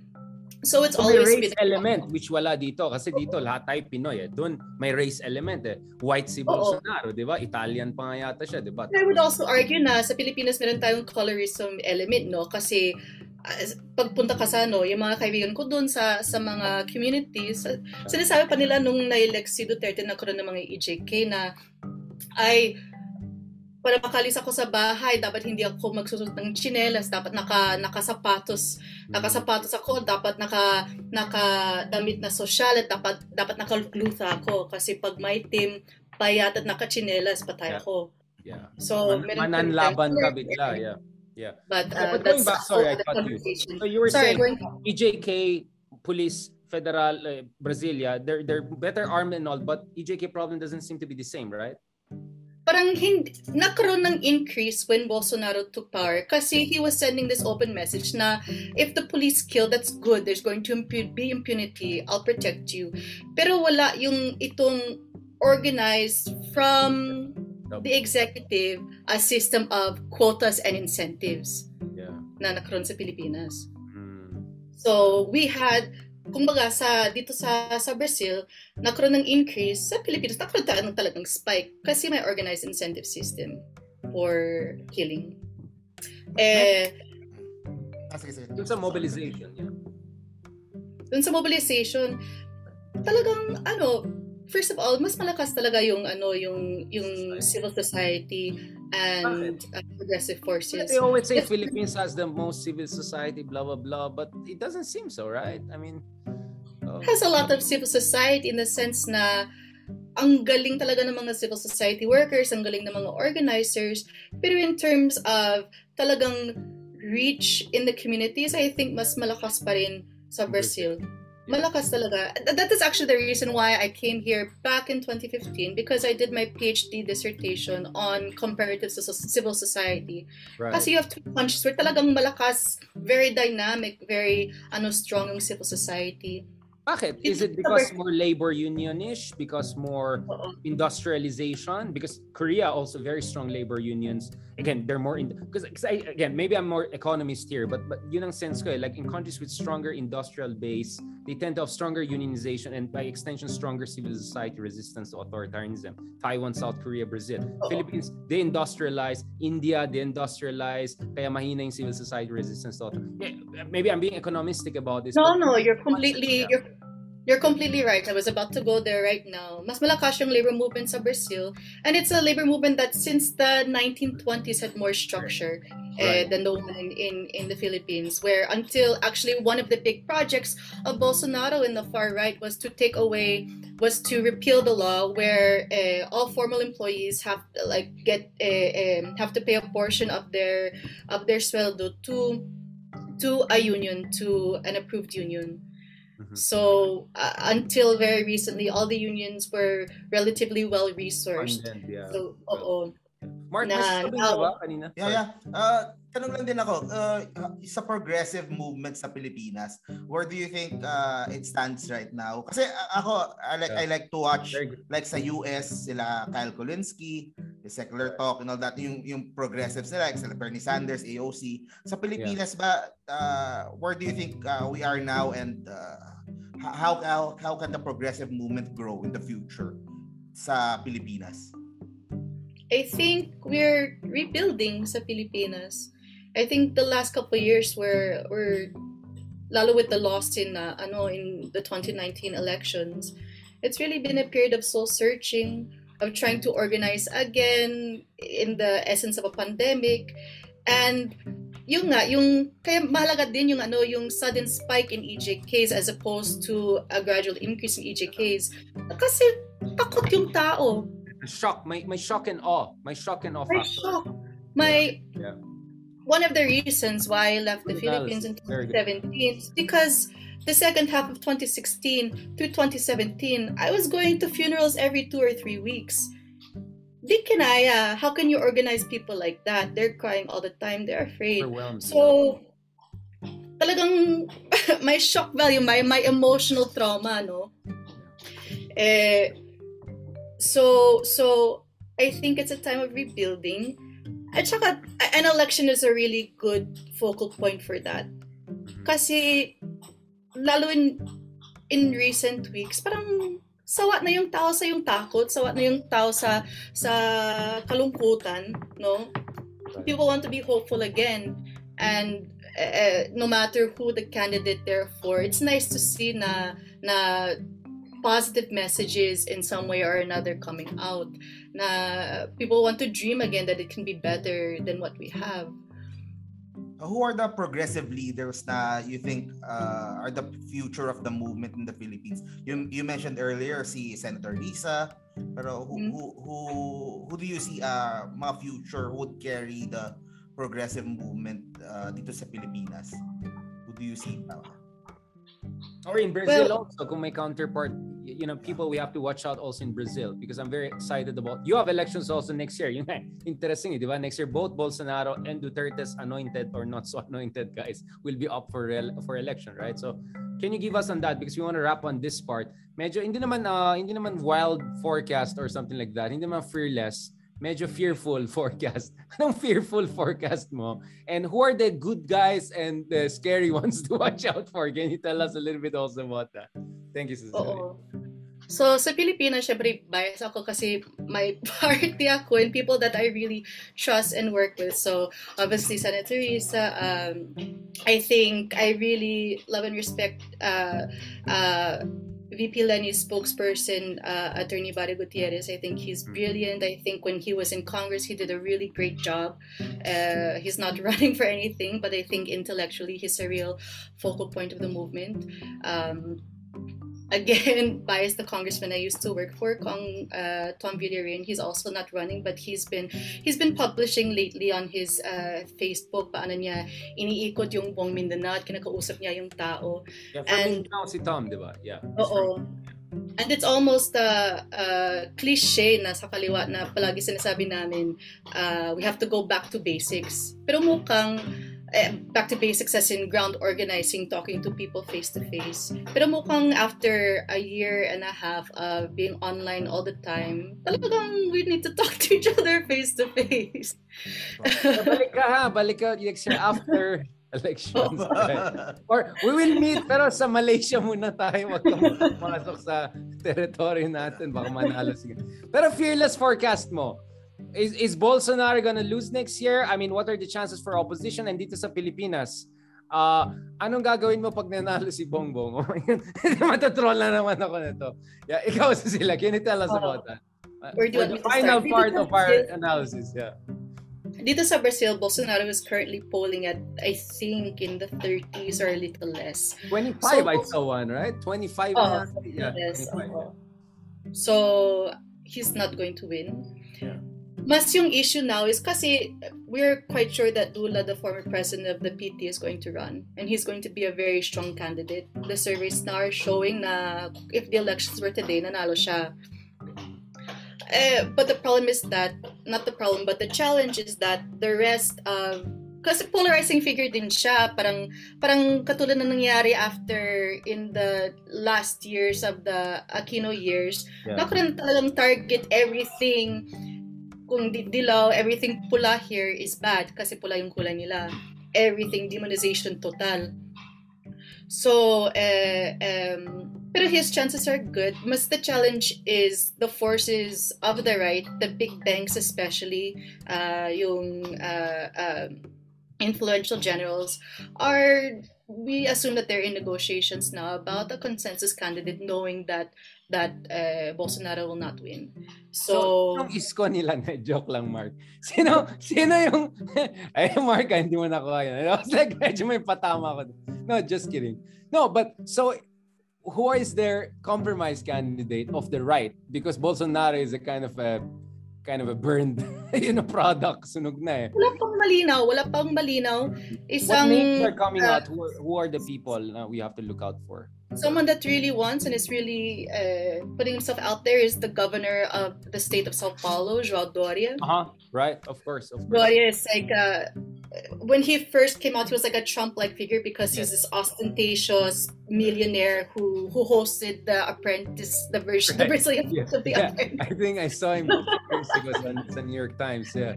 Uh, so we have that. Uh, who else on the left aside from Lula? Is there someone else, or is the left and center gonna uh, coalesce around Lula na lang, more or less, given na yan? It's very likely that the left will coalesce. Uh, the other, yung yung other candidate that ran, the non-PT candidate from the left that ran in 2018 mm-hmm. was uh, a guy named Boulos, who's from a party called PSOL, which is another right. left party, a bit smaller than the PT.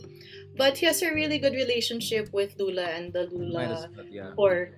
So I think there's a good Moro, si Sergio, Sergio Moro. I mean, like the sorry, the the the, the lawyer guy, the justice. Moro, oo. Yeah, yeah. So for everybody, uh, Moro was um, sort of like an independent prosecutor. Government kasi dito may system na yung kumbaga yung Solgen is not uh, is really independent, independent yeah, hindi from siya appointee lang ng presidente na parang bata. Oo. Tapos si Moro naging parang poster boy siya for a bunch of anti-corruption cases against Lula for which Lula was absolved eventually. uh, eh, Moro, possibly, kasi Moro was the symbol of yung mga, yung mga Bolsonarista na hindi super Bolsonarista pero yung mga ayaw sa PT. Yeah. So Workers' Party. Eh, pero mukhang it's hard to see where his base is. Hindi siya umiikot yeah. masyado. Uh, at saka he was really, he was um, discredited when there were a lot of leaks that came out in the media na siya tsaka yung team niya, they were uh, like corners. tampering, uh, tampering with witnesses, yeah. etc. So, so hindi ako masyadong sure sa kanya. May momentum. Uh, another name that's coming up is this guy named Luciano Huck, mm-hmm. who is the the host of like of like the Eat Bulaga. Tito Soto! eh na, masaya na si Mark. Ito yung Tito Soto nila sa Brazil. Maganda yan. I like this. Very, sounds so familiar. Oo, showbiz pa rin. So, we'll see. so, may mga bumba-bumbang dance mangyari pag maganda. Meron. Naku, maganda. Wala silang Pacquiao figure, yung medyo football player, I don't know, boxer na gusto maging politician, walang gano'n. UFC fighter, gano'n. Oh, grabe, dami nilang UFC fighter eh. Si Glover Teixeira, matanda na, 42 na. Wala bang ganon sa Brazil? Na pagka-presidente? Sports celebrity. No politician. Politician. Wait, by, by the way, yung VP ba doon parang Pilipinas or America? Tandem ba or separate? Tandem. Tandem. Ah, so American system sila. Ah, which is good. So, sino katandem ni Lola? Uh, Lola, Lula. Sino maging katandem ni Lula? Silva? It's very possible na maging bolos para ma-cement yung yun coalition. Yun yung isip ko eh, di ba? Parang yun yung unity team ng opposition na yun nangyari. So, dito sa Pilipinas, ikaw, Cecilia, ano ang fearful forecast mo? Because things are not looking so impressive so far from your perspective, I would say. No? What is your fearful forecast uh, what will happen before you come back to the country next July? May schedule na ako sa iyo. Ah. Week ng July, ito, ito yung date na sa iyo. Ah. Ayun nga, ayun nga sa... Ako sa iyo sa airport. Sige, basta huwag ka umuwi until June, please. ayun nga sa Gramsci, uh, pessimism of the intellect, optimism of the will. Yan, yan. Sige. Eh. Pessimism lang muna tayo. Mamaya na yung optimism of the will. Pessimism. After elections, kung natalo talaga yung team mo, doon ka na mag-optimism of the wheel. Pero first, let's be pessimistic. Anong pessimistic? Anong, by the way, no, but what is your fear, fearless forecast? What are your worries and hopes in the coming elections? And I can imagine, of course, maybe Lenny is your most comfortable um, candidate among viable ones. Of course, you can say Kaliodi, etc. But but what is your advice to them? Because some of our audiences are, of course, from that side too. Marami tayong kaisko na audience. Marami din tayo ka Lenny audience. Marami tayo hopefully ka Leody audience. Mga Pacquiao people, we wanna bring them in also hopefully. Mga Duterte, wala masyado, no? Wala masyado nag-troll sa atin, no? So far. So far, so good. Ikaw, Cecilia, what is your advice? What is your fearless forecast? So, obviously, BBM is the candidate to... Bakit? Kasi as we've discussed at length here, years of machinery and disinformation, only pera, hindi pa nahanap lahat ng pera nila sa Luxembourg, uh, Switzerland, etc. So, by the way, many years ago, I met Bongbong at a, I was at a, some taping of something. I was being uh, being auxiliary to a to a client of mine. So we shook hands. Ang lambot ng kamay niya. You can really lambot talaga yan. That's right. Like Para sa tayo na analysis. Pero yung nagpugas ng isang pinggan sa buhay niya. I know. He hasn't touched anything in his life, I think. Very good life. uh, what I would hope to see is na eyes on the prize no sa mga non-BBM candidates. Uh, speak about yourselves. Hindi talagang mawawala yung ano yung negative campaigning about the others. Pero sana yeah, eh, sinasabi namin wag ano medyo chill tayo sa horizontal violence. Focus tayo sa vertical. Right yeah right right. So what do you think of Leni by the way what's your what's your take on Leni this pink thing do you think this rebranding is a good thing parang meta ni Zuckerberg Is this a Zuckerberg moment or something better? Zuckerberg moment. Kasi uh, Zuckerberg is a meta. That, that analogy. eh, mahirap din, di ba? Kasi nasa bubbles tayo. Parang nung nangyari, I was I, I was also waiting to see if she would uh, announce or not. Tapos when she announced, parang, okay, now what? Pero parang may enthusiasm. So hopefully, mm-hmm. kasi part of campaigning is also momentum, no? is momentum of excitement among your activists and your volunteers. So kung may ganyang momentum talaga. At saka uh, chapters were really self-organizing before she announced. Um, so eh, I'm I'm I think that the pink thing is more than just a rebranding. Parang it's more than a PR thing.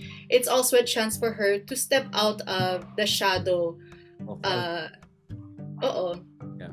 Of, of the Aquinos, of the Roxases. Kasi she's not the same as them. She doesn't come from their same yeah. pedigree, hindi siya political family. At talagang may sariling uh, Robredo, uh, Robredo brands. Yeah. Oo. Not just, kasi uh, fair naman that you call it a brand. Pero uh, kasi medyo medyo so ako sa yung ano, we just look at at politics as marketing and communications. Yeah. Obviously, it's very important. Pero bukod dun, parang her her identity advocacy is the people who work for her yeah. are not all, parang hindi sila copy-paste ng mga Noy people or Mar people. Right. Right. Barry um, is not an LP guy. Yeah, of course. Yeah. Yeah. So, uh, I, I, I'm hopeful that people will see beyond the the whatever this manufactured hate they have for for Dilaw and and judge on advocacies and actual managerial experience because it's not easy to run an office with no budget. right, right. Ikaw, Mark, do you have some final questions before we wrap this up? Ayun, okay naman. Uh, I'm, looking forward pagbalik niya. Kailan ba July? But don't listen to Richard. Ah. Come back anytime. Ako question. Sorry. No, you're, you're welcome to come back. But uh, make sure you're in pink uh, in the don't wear black coming back wear pink uh, uh, para masaya ka uh, Cecilia do you have any uh, advice for for uh, I don't know ito na for younger generations I always every, every time you what okay accept na natito na ako. I'm not that old. But sige what's your advice for the younger generations and up and coming social scientists activists? You know young university students who are like you you know Filipina women smart women you know what is your advice to them? Because so first thing is I really hope to see more social scientists mm-hmm. in government. Uh, lawyers are great. No problem with lawyers. Some of my best friends are lawyers. But we need policy that's based on actual data gathering and data analysis and um, not uh, just legal arguments. So sana we have balance of social scientists and lawyers working together. Kasi siguro medyo na na-hurt ako personally, 'di ba? Kasi pag if you study political science, all of your relatives think, "Ah, maging lawyer ka." Right. Pag sinabi hindi po, like ano pre-law only. It's supposed to be pre-law. Oh, at the ano, a political scientist, ano yan? That's not that's not even a real doctor. Tapos you're not even a lawyer, 'di ba? So, yun, please let's put data in policy making. First, second, especially for sa mga younger people, don't get depressed with social media. Uh, it's really, really toxic. Mm-hmm. It's especially politically, it's really toxic. Pero sana uh, we get off our phones sometimes. Finish this YouTube video, pero after this, go out, talk to people. No, this is on, on Spotify and up, so you can do while jogging. Ah, you can, so you can listen to this while yes, you're walking. This is actually Actual a podcast, but, but kind of oh. Joe Rogan, we do it on YouTube kasi marami rin audience sa YouTube eh, visual. They want to see how ah, wonderful we look. But actually, this is podcast, so that's why it's long. So we have we have folks who listen to this while jogging and then saying napag pangit yung podcast daw, but at least they exercised in the meantime. So I'm mm-hmm. happy, right? So so ikaw ano bang ano do you have a guru lifestyle advice also like what are the things you learned during pandemic for mental health because this is a big issue. I, I notice it among students, among younger generations. A lot of people are struggling with so much stress, climate change, you know all of these politics we have ikaw how do you how do you stay fresh to use the millennial what is your secret to being fresh is it the lighting from umaga or is it is it is it your toothbrush or something? What is it how do you how do you stay fresh how do how can we stay fresh um, find something you really enjoy and don't feel bad about it all right, thank you very much. I wanted to push you more on your dancing and all of that because you're from Brazil. I was I was transitioning there, pero wala nang time ata, no? no, we're open. You you it's your lunchtime. Kami ni uh kami ni ano, I think we did more than two hours with Lord, no? So don't worry, we, we can go on pa. But yeah, tell us about the dancing. You want to tell us about the dancing before we close? Because this is a podcast, hindi ito usual stuff. Hindi ito webinar, right? It sounded like a webinar, but this is not a webinar. Tell us about your dancing and is this the way forward? Because Filipinos, we're so good in everything, right? Might as well also, you know, might as well. Oh, so yes, I'm active in the samba dancing scene in the schools, the communities here. it was Marco, a, reaction ni Marco. He's gonna interview separately mamaya for Models of Manila. But go ahead, yeah. Ayun talaga nag nag nag uh, nagtulong sa akin during the pandemic to yeah. have moments of happiness. Oo. Um, at saka it's it's cool kasi uh, people have this ah shout out quick sa yung Escolegi Samba de Manila. I first learned in Manila with right. the guru Eileen Sison. At saka I really hope na pag uh, everything opens up in Manila, makaroon sila ng mas bookings kasi magaling talaga sila. Ayan, eh, Mark ha! Yan ang ano. Vlog natin next. Punta tayo sa mga yan. Naman na this, Mark. Magana tayo. Yeah, you're saying. I like this. It's really been it's really been great as a physical activity, a fun thing to do, at saka a way to explore your your Groups. your body, your femininity. Oh, at saka your culture kasi parang when you dance, you learn kasi bilang babae lalo sa sa sa Pilipinas, super Catholic, etc. Right. You grow up being very ashamed, no? ilan sa mga atin, even if it's 40 degrees, we still go out with pants, we still go out with long sleeves. Kasi, di ba, may, may itong, itong kahit 2021, may sinasabi na ah, pag nagbibihis ng a certain way, you're asking for it. Yeah. So, yeah. yeah. oo. So, Samba has really been a way to be unapologetic about being feminine, to do it in a place where you feel safe, na may people protecting you, na hindi ka binabastos. Right.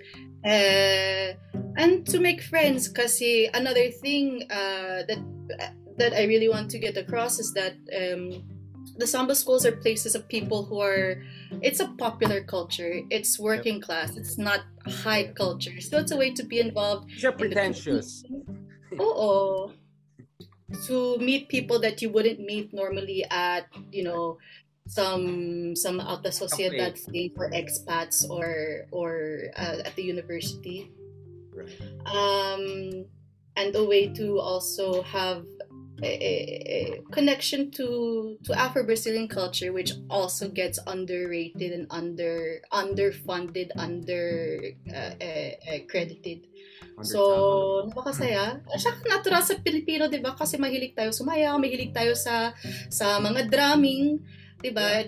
Palagi naalala ko yung mga yung mga tribo sa sa piyesa ng Tondo pag nasa nasa events ako dito. Right. That's something I really miss talking about about Isko. I used to see him all the time there dun sa Piazza Notondo. Hindi niya ako kilala pero I would Ayan, Mark, ito na. This is your chance. Go. ito na yung segment mo. Nag-start na yung segment mo. I'm, I'm stepping back. Go ahead. Yeah. no, no. Sige. That was that was a eh, tsaka I'm I'm Ilongga so also dinagyan. Ah so, you're Ilongga. that's why your Tagalog is like that. I thought it's because you're yes, you're, you're, you're Brazilian. sorry mine is Ilocano which is not that the best also but is it a Ilongga Bisaya accent or is it is it just her being just uh, New Yorker Brazilian or something again again mine is even I mean I'm not saying Ilocanos we have a better I'm just I'm just kidding about thank you very much for the Cecilia that, that was that was really something because for me, I think the concept of life world is very important, something that we tend to forget among intellectuals and social scientists. At the end of the day, if you want to connect to people, you want to inspire people, you have to understand their life world. And the way to get through that is to understand what are they passionate about what what is their shtick, right? What gets them ticking? And I think dancing, culture, music is something that that it's really so visceral to us Filipinos. And this is what I love about my Filipino side because of course I'm culturally um, uh, I have a very diverse background. So my dad's side they're more the contemplative, intellectual side, kind of the Caspian Sea, Eurasian thing, very different kind of culture, right? It's my Filipino side. It's kind of a you know, Hispanic, exciting. This is a very different life world. And honestly, during the pandemic, this was the side that kind of saved my sanity, right? Doing my own CrossFit and dancing, and enjoying. And, and I, this is, I think, what we have to discuss as scholars, as academics, as podcasters, etc. Kaya meron tayong Mark. And Mark is already marking your return date to interview you on your dance. Mark, you should see her. She's really fantastic dancer. I'm, I'm a very good dancer. Not many people know that because they might get too impressed with me and they might not. but but I don't want to go there. I did some dance, parang mala TikTok, and then someone said, Richard, you're so Tito. But something like that. Ayoko na. Ayoko na mag-TikTok. But, but anyways, right, we can discuss about that again later. Thank you so much, Cecilia. Mark, do you have Thank any you. other question uh, about well, Thank dancing? you very much. In fairness, Isko, magaling si Isko rin yung mga moves niya. so, niya. so looking forward, uh, Cecilia, if you come back earlier, hopefully, maybe you can join the Isko or Lenny dancing or whatever. I, I don't think I'm going to see on the Marcos kind of campaigns, but at least on the other side, please uh, feel free to join us. Thank you so much, Dr. Cecilia Lero, right, based in University of Sao Paulo, uh, a political scientist by training, an activist at heart, but really a dancer and a musician and artist, right? And she looks very fresh today because of the lighting effect. And I really feel this is unfair. We should have found a common hour. So I look at myself, I look so warag. and then you look, you all, you two look better. And anyways, this is not about me, but thank you for bothering to answer my questions and all. Thank you so much, Mark. Oh, na-enjoy mo naman, Mark, di ba? Yeah. Lalo yung, yung, yung, yung, ano, no, yung dancing life world, biglang nag-open up, nagising si Mark eh. You know, Mark produces like seven videos a day. I mean, this guy is insane. I mean, I mean, you think I'm prolific in my own thing? This guy is crazy. Mark is crazy. Addict din to eh. Hindi in that way. Baka maano tayo dyan. Pero Mark is also very, very busy. Mark, also, thank you so much, Mark. Enjoy Cebu, right? Enjoy Cebu. Send our regards to our friends and all. Oy, baka may magalit sa akin. Um, have a good time with, with Yorme, everything. Thank you so much, Cecilia. Have a fresh day. Enjoy your your your lunch. Thank you for reminding me that it's not New York time. So so now I think I improved my my my zoning calculations. So much, everyone. This is episode 20, Project Pilipinas. As we promised, it's gonna be extensive. It's gonna be exciting, even if it's almost midnight dito. Tingnan niya, hyper pa rin ako. Next, we're gonna have scientists, marine scientists to talk about West Philippine Sea. We're gonna have troll farm experts from our friends in Harvard. We are hoping to have Atom Araullo to discuss also journalism and documentary, among others. So we have more guests to come. So please stay in tune. Support us on Spotify, on podcasts, and of course, watch us on YouTube on our individual channels and also Project Pilipinas. Maraming salamat. Thank you very much. Catch up soon. Bye.